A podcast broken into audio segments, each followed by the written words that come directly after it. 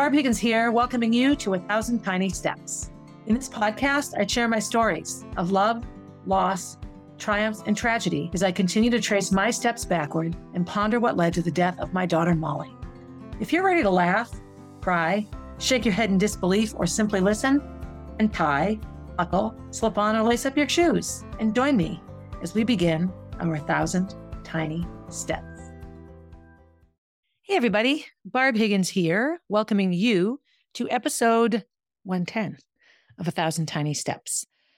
I am going to talk today about a term, a quote, a comfort phrase that drives me nuts. And I'm talking about it because I had a recent experience that just got me thinking about it. So, when you lose a child or have any sort of giant traumatic event happen to you, human nature is initially to provide comfort and support to the tragedy survivor. So your house burns to the ground and people gather around and bring you clothing and food and take care of you in those first days and weeks after you've lost your house. Somebody dies and you have a funeral and people come and pay the condolences and and all of this. You get sick, you, you develop an illness. You know, you go into rehab and you get out of rehab. So people have all these different things that happen to them and each of these evokes a social response. And as with any social response based in human nature, you can get good response, you can get not so good response.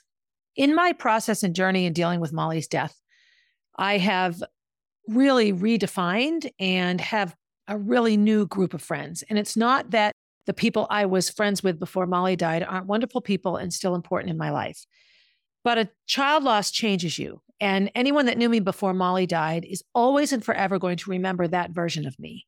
And less people than you would think can really truly be okay with a new version of Barb because so much of who I was and what I did and who I hung out with and all of that centered around the fact that I was the mother of two alive daughters. So I find when I ha- meet new friends and meet new people that if they're only ever meeting me now, they only know this Barb, they're much more willing to accept my forever grief and my desire to talk about Molly and my, you know, stories about her, my stories about my grief, all of the things in my life that led up to her death and things that have happened after.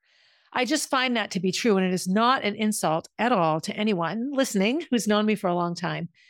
I have only a small handful of people that I truly no longer speak with. And some of those separations go far deeper than Molly dying. One of the hardest phrases I have is everything happens for a reason. It's something that I've always, I've just always sort of not liked it, even before Molly died. Yes, there are reasons that everything happens. There are many, many reasons that things happen. But when people tell you, well, you know, everything happens for a reason, to me, that indicates everything ha- happens for you to learn a lesson. Everything happens for a reason. Why did you meet that person? Why did you get cut from varsity and you made JV? You know, why did you you know, win the lottery, you know, why did you lose a child? Why did you marry the right or the wrong person? You know, you can look at anything and everything we do. And of course, there are reasons behind everything. But that doesn't mean everything happens for a reason, that there, there is some specific reason that only God knows about or the universe knows about. And someday you'll be lucky enough to find it out. Having said that, I absolutely firmly do believe that the universe and the powers that be, whatever they may are, however you may describe them, definitely guide us in certain directions. If life were a river, we're in the river. I can swim, I can swim to shore and take a break. But if my journey is on that river, I can't ever leave the river.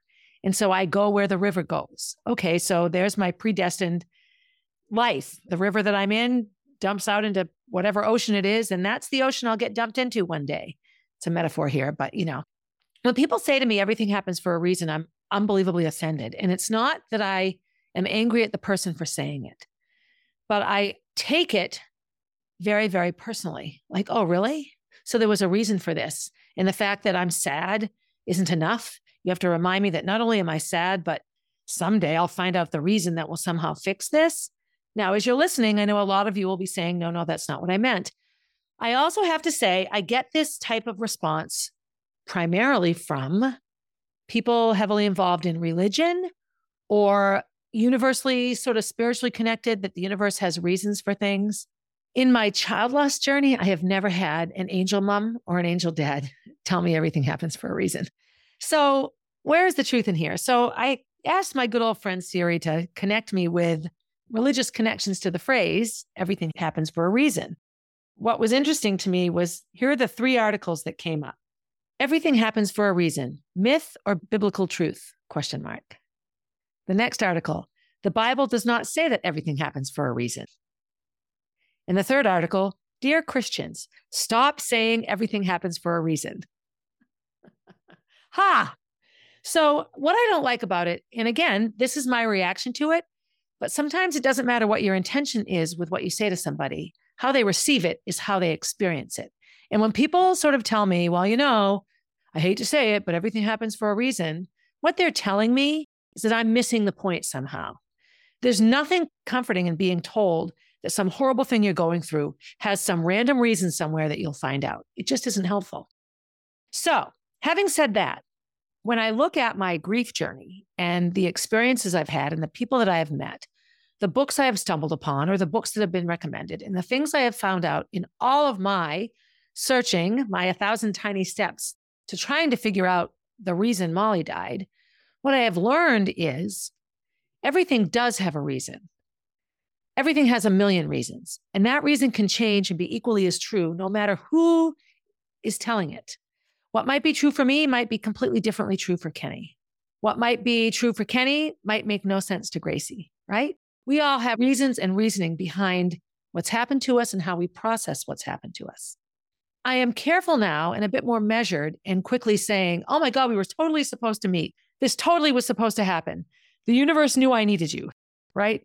I'm measured in it, but it doesn't mean I don't sometimes sit in stunned awe at all the little steps that had to happen for two people to meet. I wrote a blog today. So today, as I record this, it's September 20th. You'll be listening to this in early October, right around Columbus Day weekend, I think. And so I was coaching on a Friday night. And my blog is about this woman named Caitlin, who I met at CrossFit Amesbury. She was a drop in and she was the only one that came to class that night. Now, I had been away in Florida, so I had missed a couple of Friday nights, but this was her first time coming, and she was the only one signed up for class. I was having a bit of a struggle. Going away is never restful for me. I need to reframe my thinking so that I don't come home angry that everyone else had a vacation but me, because that's often how it feels for me. So I hadn't been back to CrossFit Amesbury for over a week, and I was not in a great mood. I was really kind of struggling. I'd gone for a walk, I'd done some working out, but I was I was just sort of in a in a slump. And I think some of it might have been I that was just a couple of days after I completed the 75 hard. And I had a really hard time with the last couple of weeks of it. Not that I didn't want to continue and not that any specific task was difficult. I just was tired of it. Like some of the aspects of that challenge stopped being in my best interest. But I'm competitive and I did not want to say, well, I made it to day 60 because that would feel like a failure, which kind of ties into my feelings around everything happens for a reason. I have a nice teen class, two athletes. I have a nice CFA 45 class, five athletes. And I have one person signed up for the 6 515 CrossFit class. So I'm sitting there playing on my phone and I look up and there's a sweet woman staring at me whose name is Caitlin. So we got chatting and, and no one else showed up for class. And so she was the only one. So lucky for her, she gets a, whole hour of Barb. but that isn't what was magnificent about the hour. However, I will say the hour that we had could never have happened had there been other people in class. It would have been much more about CrossFit fitness instead of CrossFit, the whole life solution to tragedy. So Caitlin and I started talking about life. I wrote about this all in a blog, which if you haven't read the blog, after you listen to this episode, go back and read it. It's on my blog page. So Caitlin and I got started, and it was a relatively easy, technically speaking, CrossFit workout, but it was the kind of workout that made more sense for somebody who had done a lot of CrossFit. It was a lot of repetitions on one side at a time, pretty intensive Metcon. Metcon means metabolic conditioning, and that's what CrossFit folk call the actual workout. I modified things a little bit for her so that it would make more sense and the movements would flow together better. But in the process of teaching her the movements and going through and, and watching her, you know, watching her execute overhead press and push press and all the different things, we were talking. Where are you from? Where'd you grow up? Where'd you go to college? All of those sorts of things. And in the process of this conversation, she tells me that she lost the love of her life, her partner. She referred to him three years ago in a plane crash.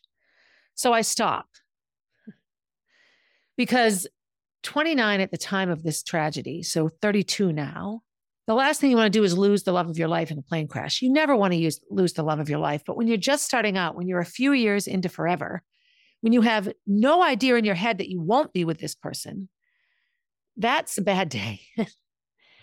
and she didn't even have the benefit of like a week on life support, although I do not know the details of the crash. So I, perhaps she did. We didn't get that deep into the conversation. So I stopped and I just said, Oh, I'm so sorry. Three years, huh? wow, you're just starting out. You're new in this journey. And that took her back because nobody says at three years that you're new in this journey. And I've said this to other people in their grief journey and received the same response. Society has this idea that after year one, you put it in a box and move on. And maybe that works for some people. Maybe putting things in boxes and tucking them away is how some people survive. It is not true, however, in reality for anybody. You can't put it away because it's still right there, it's still inside your heart.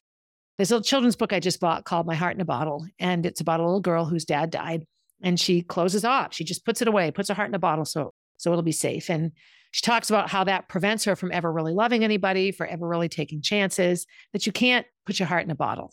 It explains a lot about Roy as well. At least my experiences with Roy. So of course we start talking, and it's just she and I. And the workout all together, the actual workout minutes don't even add up to 30 minutes.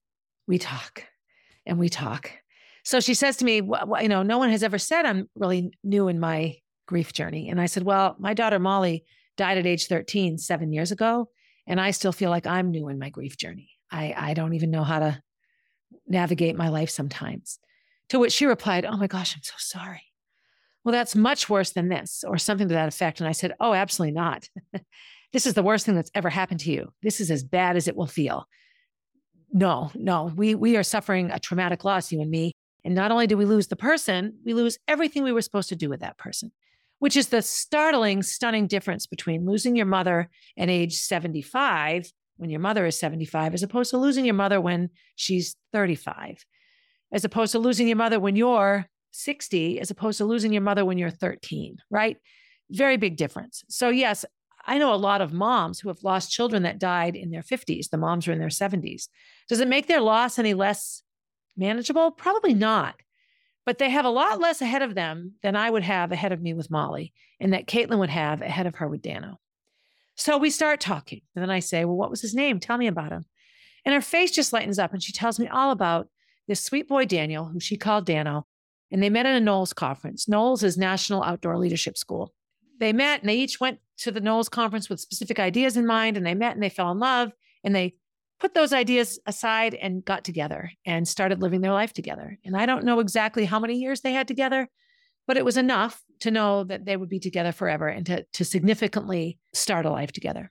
I don't think three years ago she thought she would be talking to me in a CrossFit gym back in her hometown. So we talked a lot about that. She asked me about Molly. I explained about Molly and her death. Caitlin had lived for a while in Wyoming. And so I talked about how much I loved Wyoming and Montana. And the first time I saw the Grand Tetons and and what that nature, what nature is like. And I told her about Chaz, because that's why I had been out there to visit a boyfriend who was working in Yellowstone through the Student Conservation Association. So we talked about all those things. Then I shared with her that Chaz had unplugged Molly. And she was dumbfounded, as many people are. You know, Chaz and I break up, 20 years go by. And then there's Chaz at the hospital, and he's the one to unplug Molly. That's fairly significant coincidence. So we began talking a little bit about how how serendipitous some things are. And does the universe really set things in motion to happen? And does everything really happen for a reason? Like, did I date Chaz because someday I'd have a daughter with Kenny and he'd unplug her? You know, no. Although maybe. We talked about the fact that so much of our lives here on earth are lived in the forest, that if life is a mountain and, and heaven is on top, all you see as you're climbing are the trees. You can't see the forest for the trees, is a saying that makes a lot of sense. When you're in the middle of a forest, all you can see is the trees around you. When you look too far away, you just see a blur of more trees. When you start to crest the tree line, the trees become thinner. When you're climbing a mountain and you turn around, you might still be looking through the trees, but straight ahead from those trees is open air because you're, you're getting higher and higher. So things look very different from the top of a mountain, and there are connections that you can make. The topography of the land suddenly makes sense. Oh, there's the roof of the parking garage and there's the lake. I never realized that's where they were to each other because you can't see it that way when you're at the lake or in the parking garage, right? You have to be up on that mountaintop or the hillside and look down. And life is like this. So we got talking. We talked the whole time. I mean, it was the most profound. it was unbelievable. It was, I, I never knew how much I needed that visit until I had it. She felt the same way.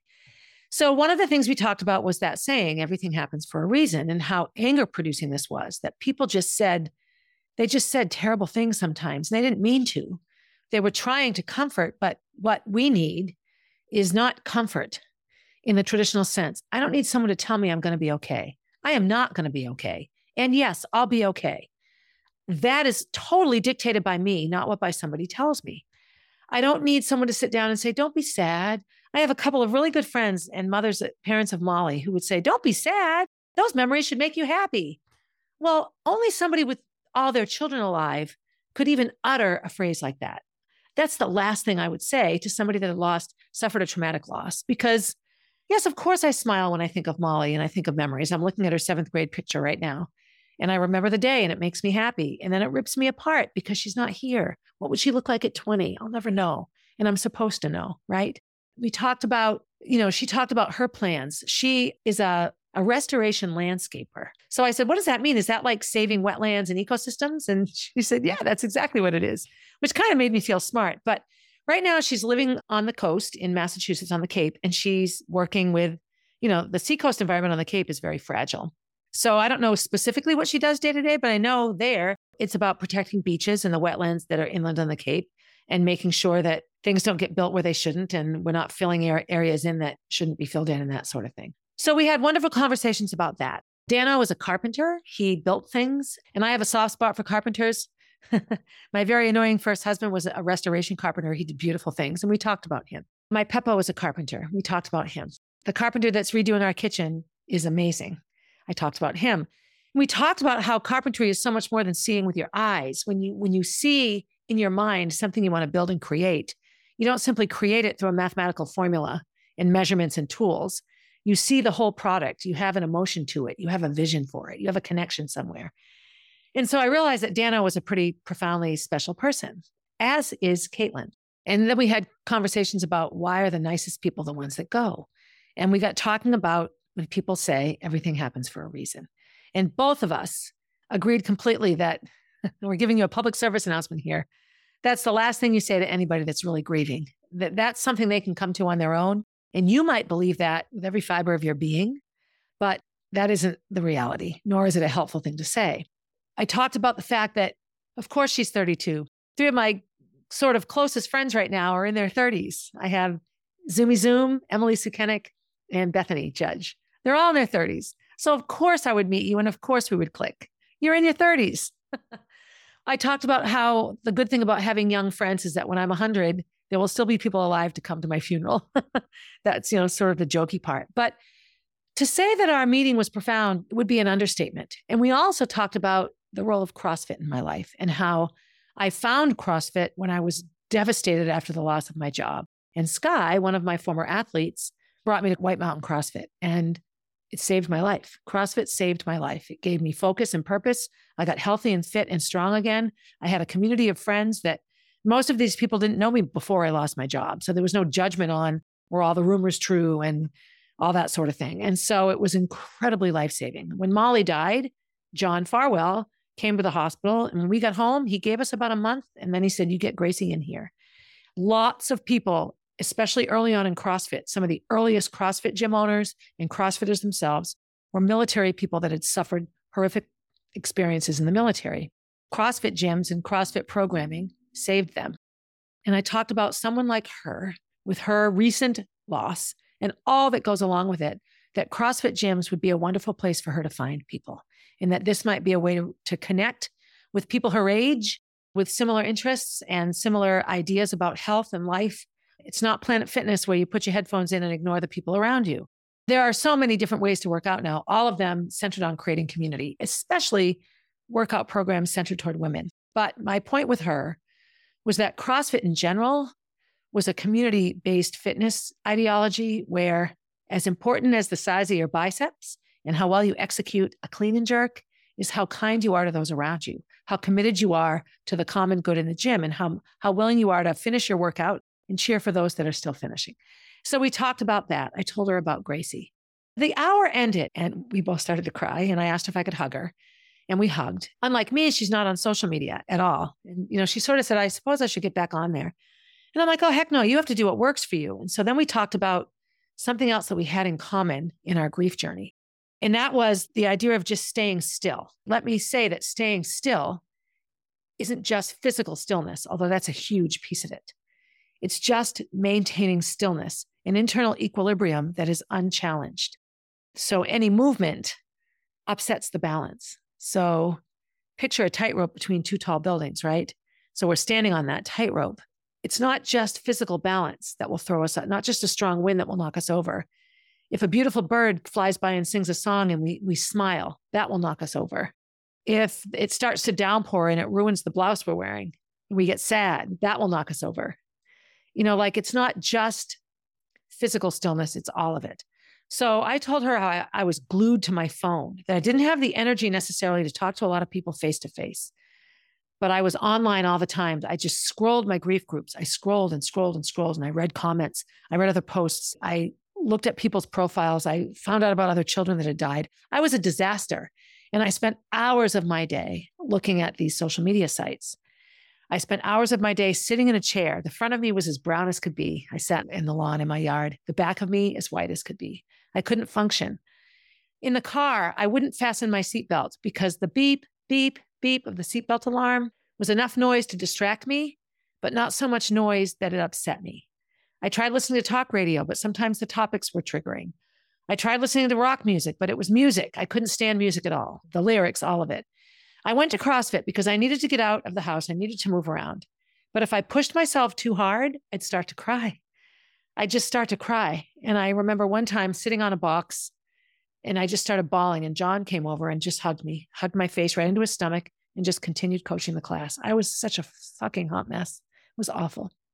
The look of relief and understanding on Caitlin's face was profound because she felt the same way, absolutely the same way, that in the stillness was the safety. She never left her house. It was right around COVID that her, her death occurred. And so everybody was isolated. And she found that to be helpful.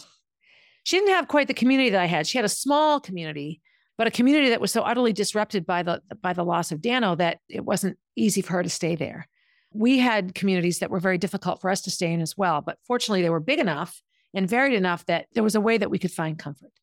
I don't know any of the details of of the family support and what kind of funeral he had or any of those things. We didn't talk a lot about that. I did talk about Molly's memorial show. I showed her my tattoo and and talked about Rachel and the kidney and all of. I, I told her all of it, talked about Jack. And she just took it in because to, to her, I'm representing somebody that's four years ahead of her in this horrifying journey. And I know, I know that I'm the same way. Kenny and I are that way for the hungers as well. When they're going through something, nine times out of 10, 99 times out of 10, let's do that. Kenny and I can relate almost exactly to what they're going through and have a story to share or an acknowledgement that lets them know that we get it. That's what my my relating and sharing with her did. It just gave her well maybe I'm assuming all this but but from our conversation it really just gave her comfort to know that okay, here I am coaching in a CrossFit gym and I've had this horrible loss and all of this and I'm somehow okay. And she's doing amazing things. The other thing we talked about was was following up on the plans that you said you'd do. So I told her about Molly's friend Derek and how his deathbed promise was to make it big, that he promised he would make it big. Keisha had some of those promises too, that she would go for it and get really good at theater and sing solos. And and she did. She dove into theater, dove into theater, as did Derek dive into dance.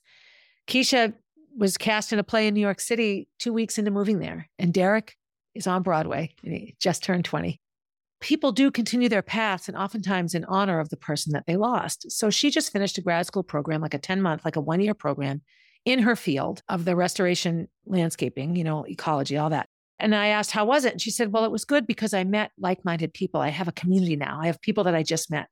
But it was hard because this was our plan. Dano, we were going to come back here together and I was going to be at school and I did it anyway. And I was so pr- proud of her because it's just so easy to bail. You know, I gave up on a lot of things I had planned on in my life. I couldn't function. I have such honor and admiration for her.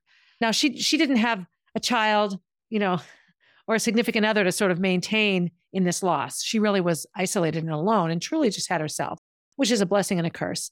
doesn't lessen or minimize what she went through. It's just different. But I told her, that's amazing that you did that. Please make sure you give yourself a pat in the back for that. And, you know, she took all of this in. She took all of it in.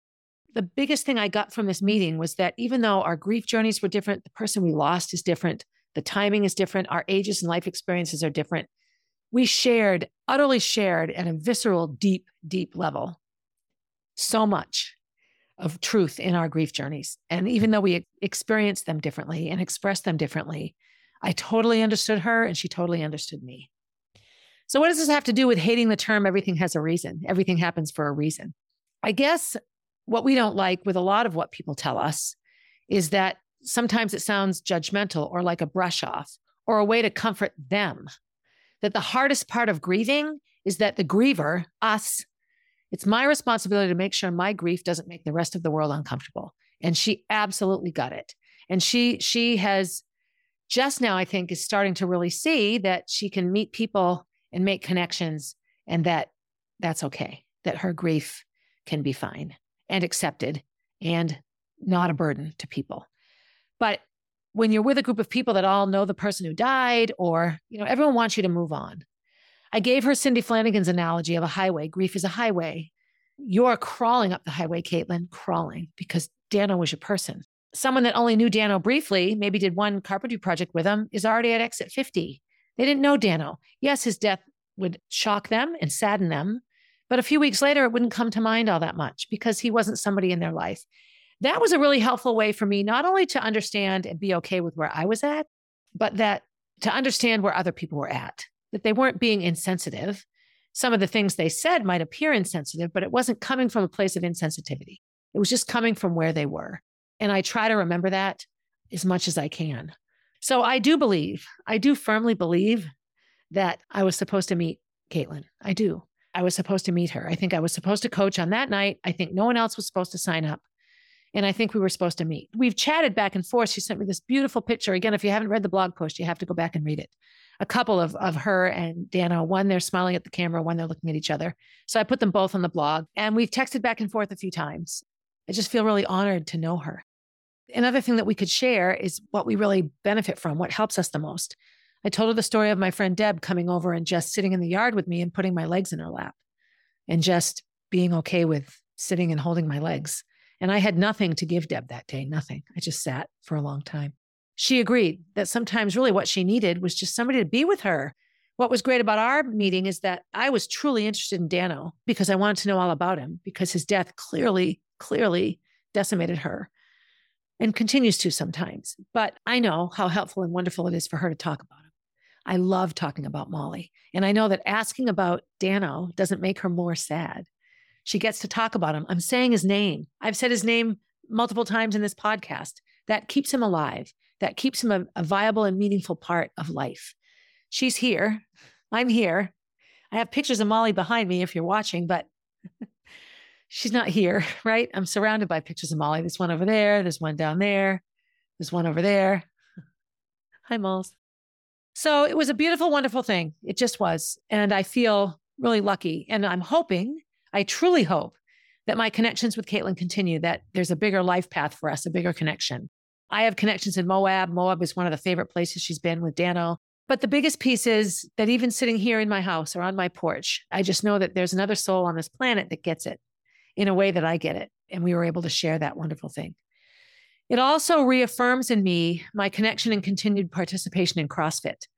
I know that my CrossFit coaching can get in the way of the logistics of this podcast, of the Molly B Foundation, of getting my blog done. You know, I'm I'm constantly trying to recreate a schedule for myself. I'm not very good at it.